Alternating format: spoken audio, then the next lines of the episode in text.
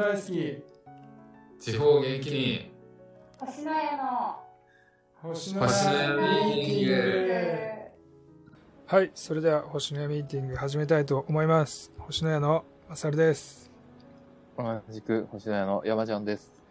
同じく星の家のアンナです。よろしくお願いします。よろしくお願いします。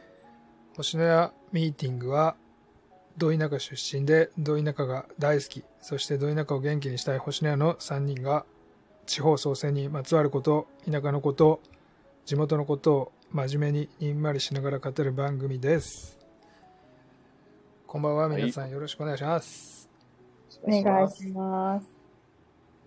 あとは、あのーイベン前回2月7日に全体ミーティングをやったじゃないですかね。そうねそれで、その時に、あのーイベントもやっていこうぜっていう話が出たと思うんですけど、はいはい。で、そのリアルイベントをするんだったら、なんかマルシェとかがいいんじゃないかみたいな話を会議中にみんなでして、うんで、マルシェとかやるんだったら、山越しでマルシェを運営したり、こう人集めたりした経験のある人、うん。うんで、山越し出身の後輩の子がいるんですけど、はいはい。その、おあの、その男性にちょっと連絡を取ってみましたよ、私。えっとですね、あの、連絡取りましたよ。はい。それで、はい。それで、その山越の地元でうん。マルシェをやったり、うんうん。あとはその長岡の駅前とかでも、うん。なんかアートのイベントをやったりとか、結構イベントを企画運営してきてる、なんか経験がある後輩の子がいて、うんでその人にこう連絡を取って、うんうんで、ちょっとこうこうこういう状況で、プロジェクトやってます。始めましたっていうところで話したら、すごいいいですねっていう感じで、ぜひぜひ私も協力させてくださいというか、関わらせてくださいっていう感じで言ってくれてて、うんうんなので、その、どういう人たちを、てかどういうふうに集めて、場所はどういうふうに調整してとか、で、こう、どのぐらいの人が集まって、出店する人たちはどのぐらいちゃんと稼げるのかとか、で、イベントを企画すること自体は、こう、プラスなのか、持ち出しなのかとか含めて、ちょっといろいろ、チャットでざっくりは聞い、あの、LINE ではざっくり聞いてるんですけど、うん。今度ちょっと、ズームつないでいろいろ教えてもらおうかなっていうような感じですね。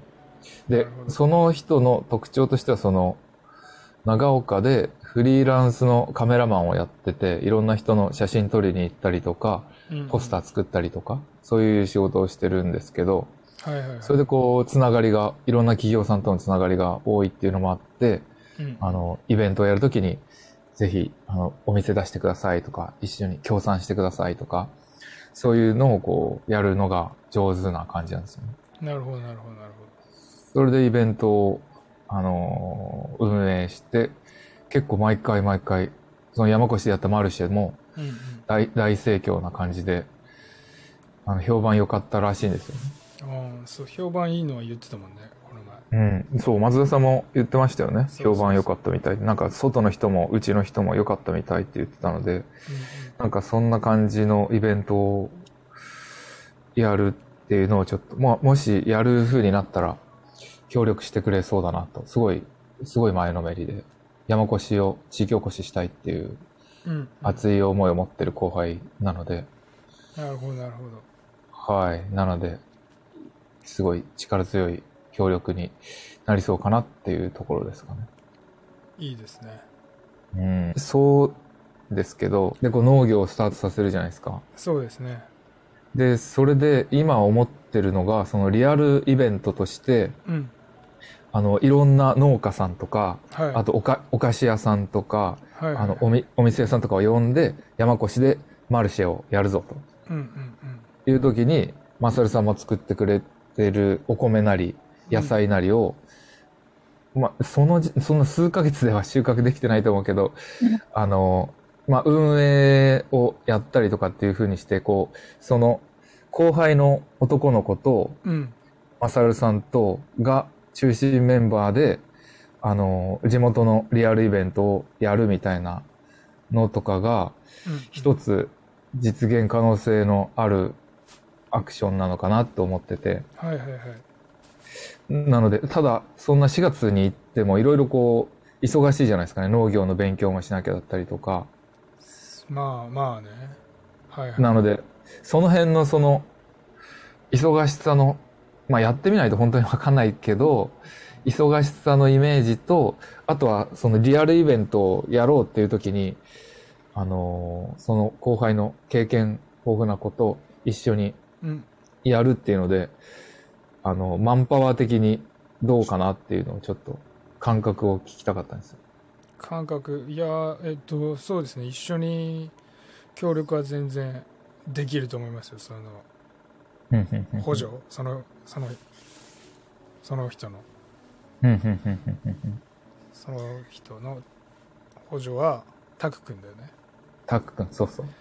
タク君のマサル補助さんって会ったことあります？いやーないかな多分あの、あの、10.23のあの、地震のメモリアルイベントの時には来てたんだけど、多分、あ喋ってはないかもしれない。あの、金髪の子。あ、銀髪だったかな？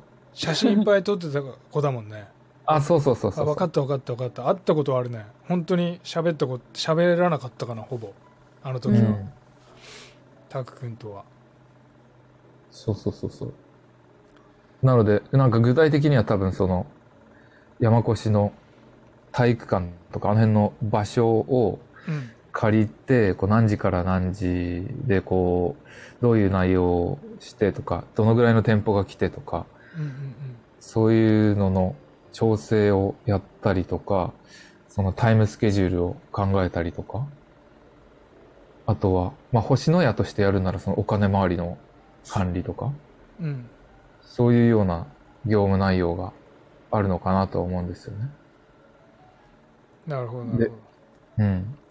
なのでまあ、タイムスケジュール的にそんなにこう、む無理のあるスケジュールにせずに、うん計画的に進めていくようには、もちろんやりつつ、その、地元にいるマサルさん、タク君みたいなのが多分中心メンバーで動かざる、あの、動くのがいいのかなと。だからそうだねそのタク君とそういう細かいことを話させてもらえれば多分、うんだいいつもタク君で何人ぐらいでそれやるの？そのす今言ったようなことタイムスケジュール考えたりお金回りだったりとかそういうのうーん。いや、ちょっとはっきりまだそこまでまあ何人ぐらいでやってるのか聞けてないな。そちょっとそれも聞いてみます？どんぐらいの？そういうのだからまあその話し合いの時に俺もよ呼んでよそうだね。そうだね。聞いてるわ、うんそれで大体イメージ湧くと思うんで確かに。そうしましょそうして僕の今のところ農業のやるイメージとしてはそのん多少量多品種少量生産多品目。をやるのとその観光農園うん。の準備を同時にやりやってうん。まあだから観光農園は基本的に夏場あたりやると思うんでうん。それ以外はその少量多品目有機ほぼ有有機野菜でほぼ過完全無農薬みたいな。のをやる予定なんですよねでそのまずは行ったらその少量多品目できるようになるために、まあ、どっかで勉強しながら。やってだうちの畑と田んぼは完全にほとんど手伝ってっうん。うん。ていう感じですかねなるほど。だから一番早くてそうだなだからうちの畑がやってる野菜がマルシェに出せるのが一番早いんじゃないかなうん。うちのや作るおとんがもともと作ってる野菜がねうんうん出せるタイミングとしては、まあ、あとお米とか。うんうんうんうん。コシヒカリだもんね。うん。でお米うちのお米ほんと完全に手作りでうん。聞いてたらは精米精米じゃない。精米か。玄米を白米にする精米うん。以外も本当手作業みたいなの。天日干しもしてるんですかねまだ。天日干しもしてるって。へえだから田植え田植えも手植えだし。へえ。だからもう全部本当その辺をうん手手植えのとこから全部動画撮って貯めてもう本当玄米になるまでは完全に手機械もう農薬どころか機械もすら使ってないよっていう動画をこうキュッと一本にまとめて半年ぐらいかけて作ってでそれでそのめっちゃ美味しいコシヒカリっていうのでうん。ブランド米にしたいなって法外な,、ね、法外な値段で売りたいなって思ってるん。ですけど売りましょうそう10、まあ、最低でも2倍ぐらいの値段で相場のうん。いやでも手間で言ったら本当にそん。ぐらいかかってますからねそうそうそうだからそれをなん。か YouTube とかうまく使って、まあ、コツコツコツコツやって、うん。もうさ本当にブランド米にしたいですね最終的には。なるほどなるほど。そう。でまあお米に関してはそんな感じ。でその観光農園はまず本当土地の場所と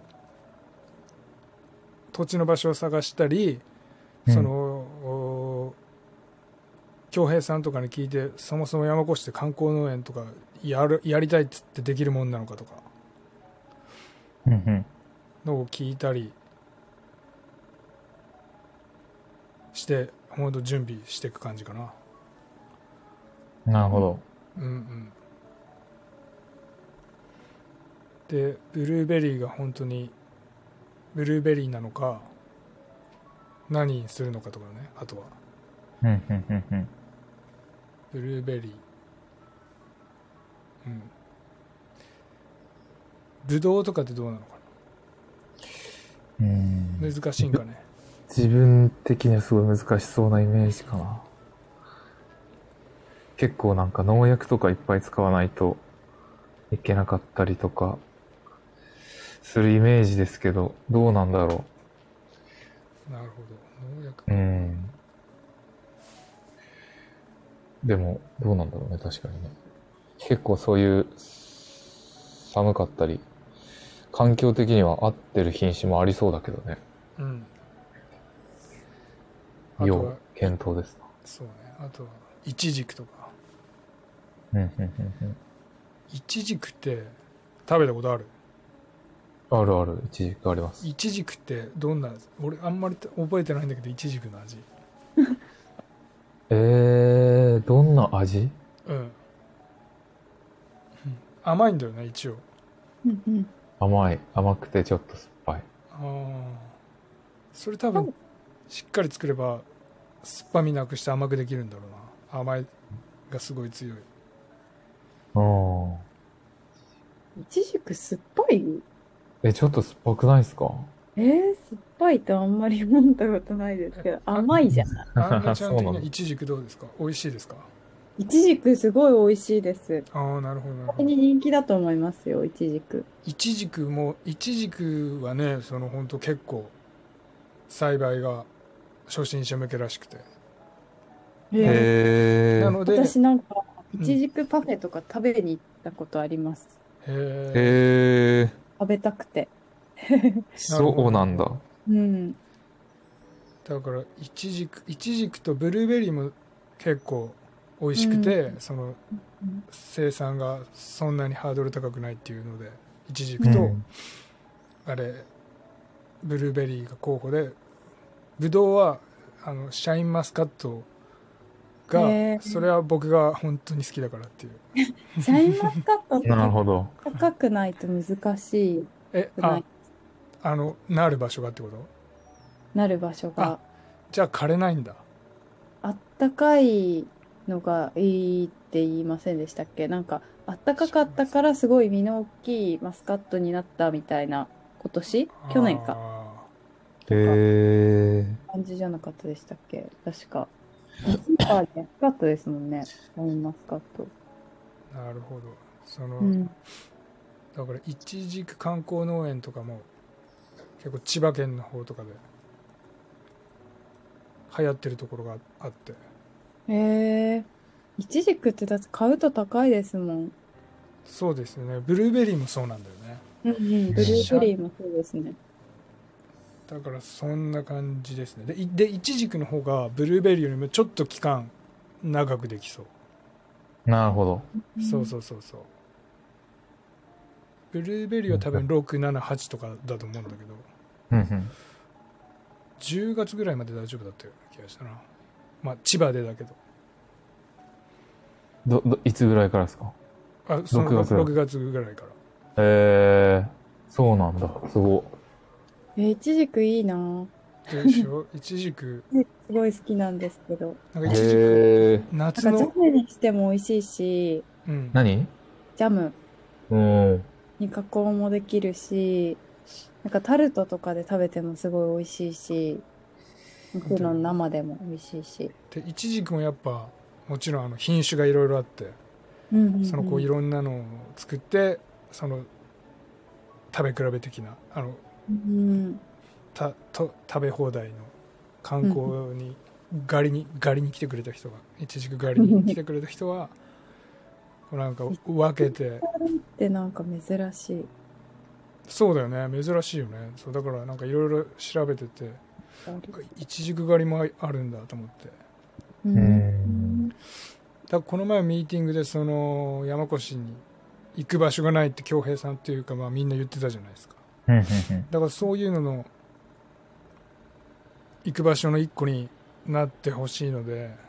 いや、ほんとそうなんですよね。本当これこそでも今年って今年オープンっていうのは多分あのあの全然イメージ見えないのでいちじく育てなきゃいけないいちじくなりブルーベリーなり育てなきゃいけないしね、確かに確かに。まずそれに1年とかはかかると思うんでまそのいろいろ決まってからうん。その収穫できるようになるまでにうん。確かに。いや、それは間違い。でもいいですね。うんほんとそれがこう、行く場所の一つになるだけで全然違いますよね。うん、だから目標としてはその観光農園は3年以内うん。いいですね。にオープンいいですね。でだからなるべく早くそれまでの間はえっと少量多品目うん。無農薬野菜をなるほど、なるほど。はいなんかそれで、プラスアルファで、それやりながらで思ってたのが、うん。あの、農業体験ってどうですか？その、ああそれも全然ありだと思いますよ。もうそあれりですよね。それこそ田植えなんてもう全部手作業なんだから、うん。手伝ってそもの、ね。あ草刈りはまあ一応さすがに草刈りっていうのは ビーンって使うと思うけどさすがにあの手の鎌じゃないと思うけど草刈りはあの確かに。あの歯が回るシュインシュインシュインっていうあのおっかないやつそうですよね。うん、だと思うけどさすがに草刈りは手刈りじゃないだろういいや稲も稲も稲あれ？稲はその草刈り機と使ったり手使ったりって言ってたかなうん。うん。まあ確かにそうなんでしょうね。そう言ってたかななんかこういうガリガリガリそうそうそうって手の皮みたいなのって、なんかちっちゃい時しか見てない。なんか稲刈り用の鎌あるよね、うん。なんかギザギザしたやついや、そうそう。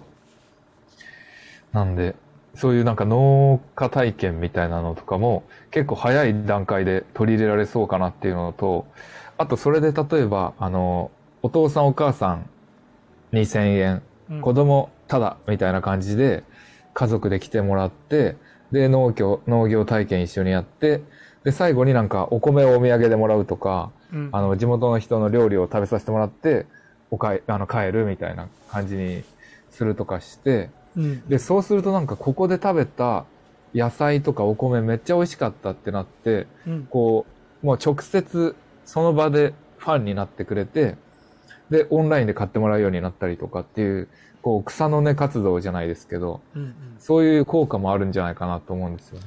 確かに。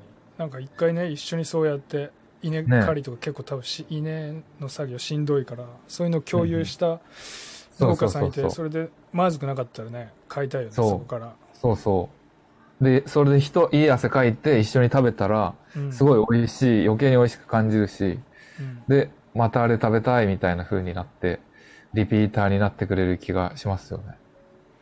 確かに。なので、農業、農業体験うん。みたいなのはちょっと、マサさんが、そ、あの、現地入りして、準備整い次第展開できたらなってちょっと考えてました。そうだね。その農協体験は田んぼが11500平方メートル増えるからさ今うちがやってるだけのと以外に。そうんうん。のおじさんのやってるの。うんうん。1点ん1500平方メートル。だからはい。そこでもやってもそっちでもだできるしね。うんうんうんうん。その山の自分家の田んぼってすどんくらい？広さ。えー、知ってるの、一箇所、二箇所ぐらいしか知らないですけど、うん。でも、多分、15メートルかける20メートルか30メートルぐらいなんじゃないかな。うん15メートル。やっぱあんまそこまで広くないもんね。そう、そこまで広くないやつが、一つか二つっていう感じだと思いますよ。なるほどなるほど。そのおじさんの田んぼは 80×20 ぐらいの田んぼで 80m×20 メートああ、でかい。ル そうそうそうそう。だからそっちだったら結構大勢来てもあの大丈夫みたいな。確かに確かに。うん。それでなんかみんなで作業して、で、その隣のなんか空いてるスペースみたいなので、うん。こう、飯盒炊飯みたいな、なんかこう、キャンプみたいな感じでや、炊いたりして、炊き上がり、炊きたてのご飯と、なんか地元の山菜なり、なんかお野菜なり、おかず？そうねとかで食べたらすごい美味しく感じる気がするんですよね。仕事した後。確かにね、楽しいし。うんで、オンラインでも売ってますって言って、オンラインでも定期購入してもらうっていう。確かに確かにそれが一番いいそういうなんかダイレクトなファンをうん作れるようにやっていきたいですね。そうだねだからそのおじさんの田んぼの方はねなんか田植え機使うって言ってたから。今のところね、まあ、その農業体験来れば全然手植えでもやると思うけど。だからでおじさんの田んぼの方は魚沼産コシヒカリになるから。そうですよね。そうそう最高じゃん。そうそうそう。山山越の方はちょっと魚沼産ではないけどちょっと YouTube とかあとは本当に美味しさの実力でうん。本当ブランド米に。でも実際そのうちの親がどっちも食べてるんだけどその、うんおえーおじやで作られた魚沼産コシヒカリと自分たちで作ってる山越コシヒカリ。もう全然味は山越コシヒカリの方が美味しいらしいよ。なんか土が良くて、えへえー、めちゃくちゃ気になる。めちゃくちゃ気になるね。まあ、まあ来年来年の秋ぐらいになったらあの送送るんで僕が丹精込めて作った楽しみ。なんかだと魚沼産コシヒカリが自分の中の米界ナンバーワンなんだけど。うんいやね、うん。確かに天日干しみたいなの、はざがけしたりしてるのがやっぱいいのかな。楽しみだな。まあ、うちのおとんが言うにはやっぱ土がん決めてって言ってたけど、へえ土その楽しみだな。そうなんだ。でそのなんかおじ、うん、おじやの土よりも山越しの土の方がいいみたい、なるほどですね。そうそうそう素晴らしい。でもなんかちょっと研究してその土作りもその冬とかにすれば、うん。うんその魚沼産コシヒカリもね美味しくなるんじゃないかできそうですねそうそうそうバージョンアップできそう。うんうん、確かに。で山越しの方ももっと美味しくできるかもしれないしね確かに確かに。なるほど。いいっすね。うん本当ブランド米うんそうですね。ブランド米にして、で、お野菜もオーガニックで作って、で、あの、前回ミーティングした時に、あの、デジタル村民のか川崎支部みたいなのがあるらしいよみたいな話出たじゃないですか。うんうんうんうんなので今度ちょっと、そこの人たちに、あの、連絡を取ってみて、うんうんで、あの、マルシェをこっちで一緒にやらないかっていうのをちょっと進めてみようかなと思うんですよね。こっちっていうのはあの、横浜なり関東東京なり関東で。それはいいですね本当僕もその地元おじやで作ったのとか全然こうマルシェこっちに持ってきて、そうですよね。そやれたらすごいいいと思うので。う、うん、で、ただこう、僕とアンナちゃんだけだったら、ま、あの、マンパワーが全然足りないので、なんかこう、がっつり動いてくれるようなデジタル村民メンバーを増やせることができたら、多分、あの、定期的に、うんうん。継続的にやれる気がするんですよね。そうだね。で、ちゃんとバイト代じゃないですけど、売り上げ上がったら、あの、お支払いも、バイト代をお支払いして、うんうん。で、ちゃんと参加する方にもメリットがあるというか、っていう風にすれば、継続的にやれるんじゃないかなって思いますよね。確かに。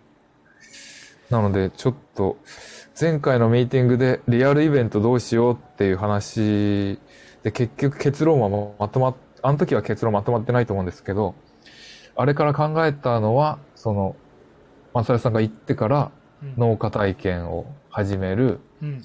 で、山越でのマルシェをタク君とやる、うんうんで、こっちでデジタル村民と一緒に関東でもマルシェをやるっていう。そうだね。うん。あとなんか恭平さんが農業なんだっけ民泊みたいなのやってるとも言ってたじゃん。ぜ全然やってないけどあるって言ってたじゃん。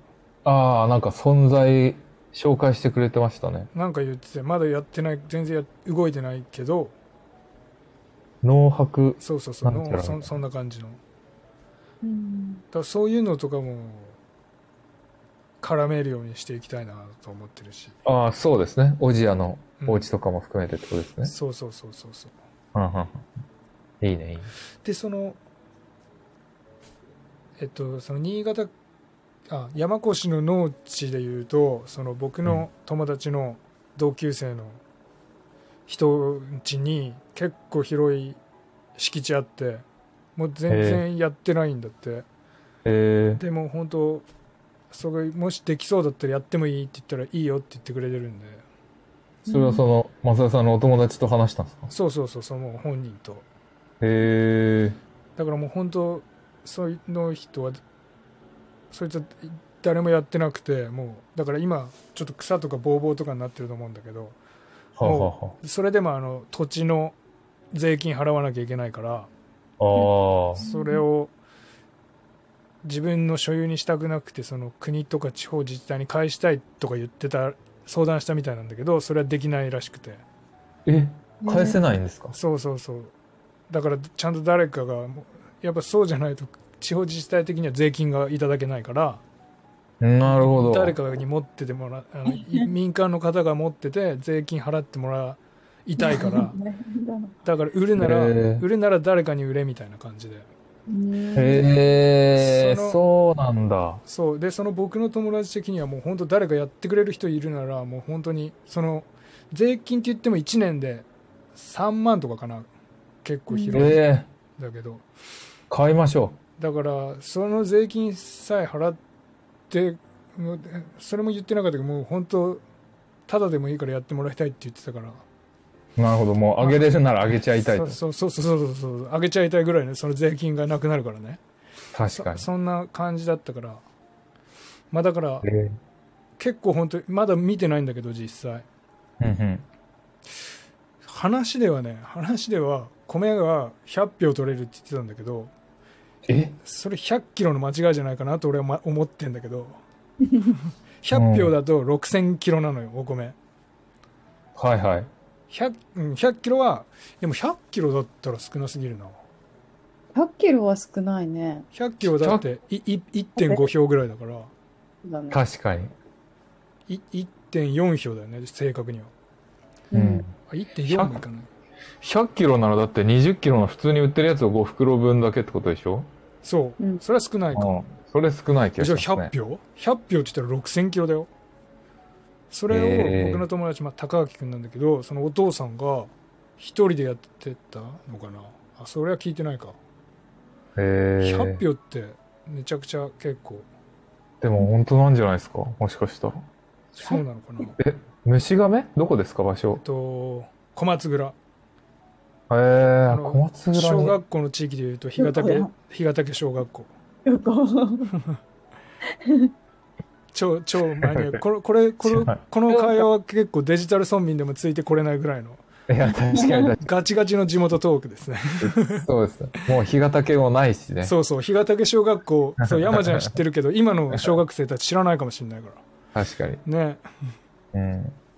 そうなんだ。いやー、いいっすね、でもそれ。だからそこも次戻った時見てちょっとなんか写真とか撮ってくるよ広さでも俺一人行ってもどっからどこまでか分かんないんだよなその高明君が一緒に行ってくれないとまあでも隣はやってるらしいからもう荒れ地になってるところがそうっていう感じかあー。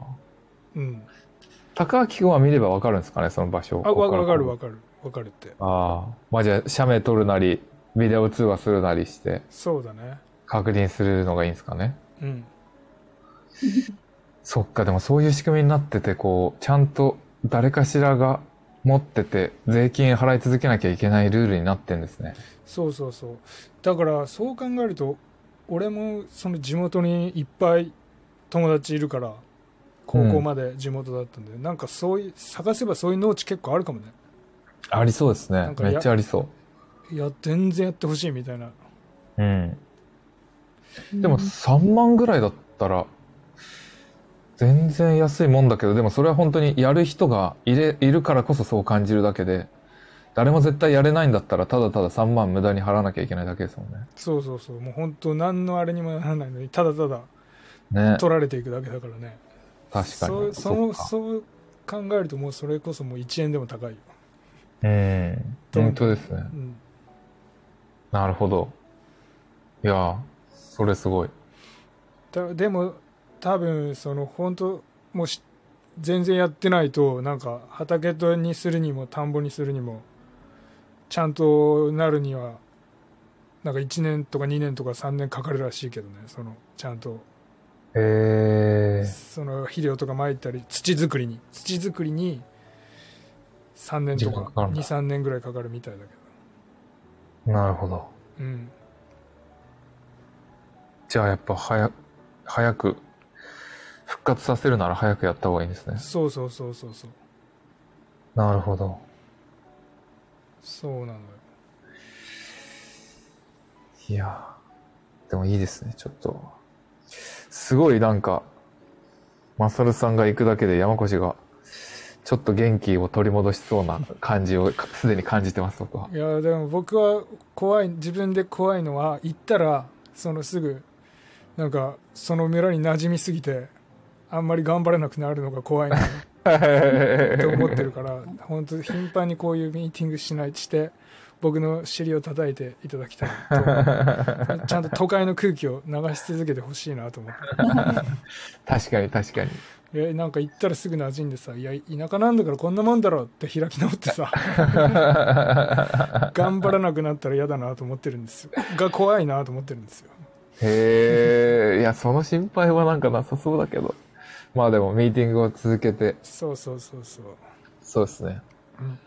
で、やっぱマルシェや、マルシェはそっちで、山越でやったり、こっちでやったり、うんうん。農家体験やったりとかやってるうちにどんどん忙しく、そう変わらず忙しくなりそうな気がしますけどね。うん本当えっと地元新潟県でもこっちの関東でも本当マルシェやっててマルシェってその結構個人のコックさんが来たりする料理人さんが来たりするらしいからさ。そのどっか料理店と契約をしたいですね。こっちああ、なるほど、なるほど。関東でも、えっと、うん。新潟でも。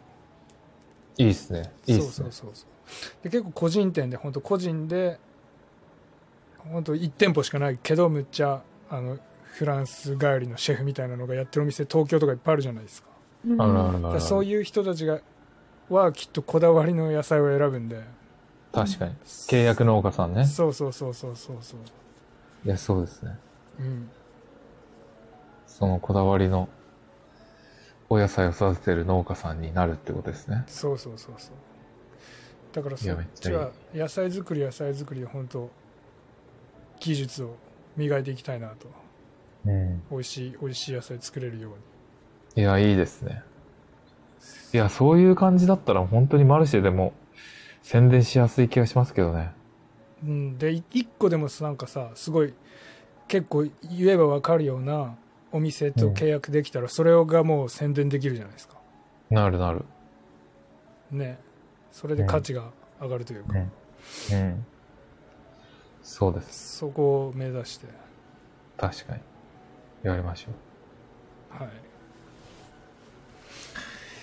よし、よかった。じゃあちょっと、リアルイベントの方は、その方向でちょっとみんなとも共有していきたいと思います。はいはいでは本日のミーティングは以上ですお相手は星の屋のまさるでした同じく山ちゃんでした。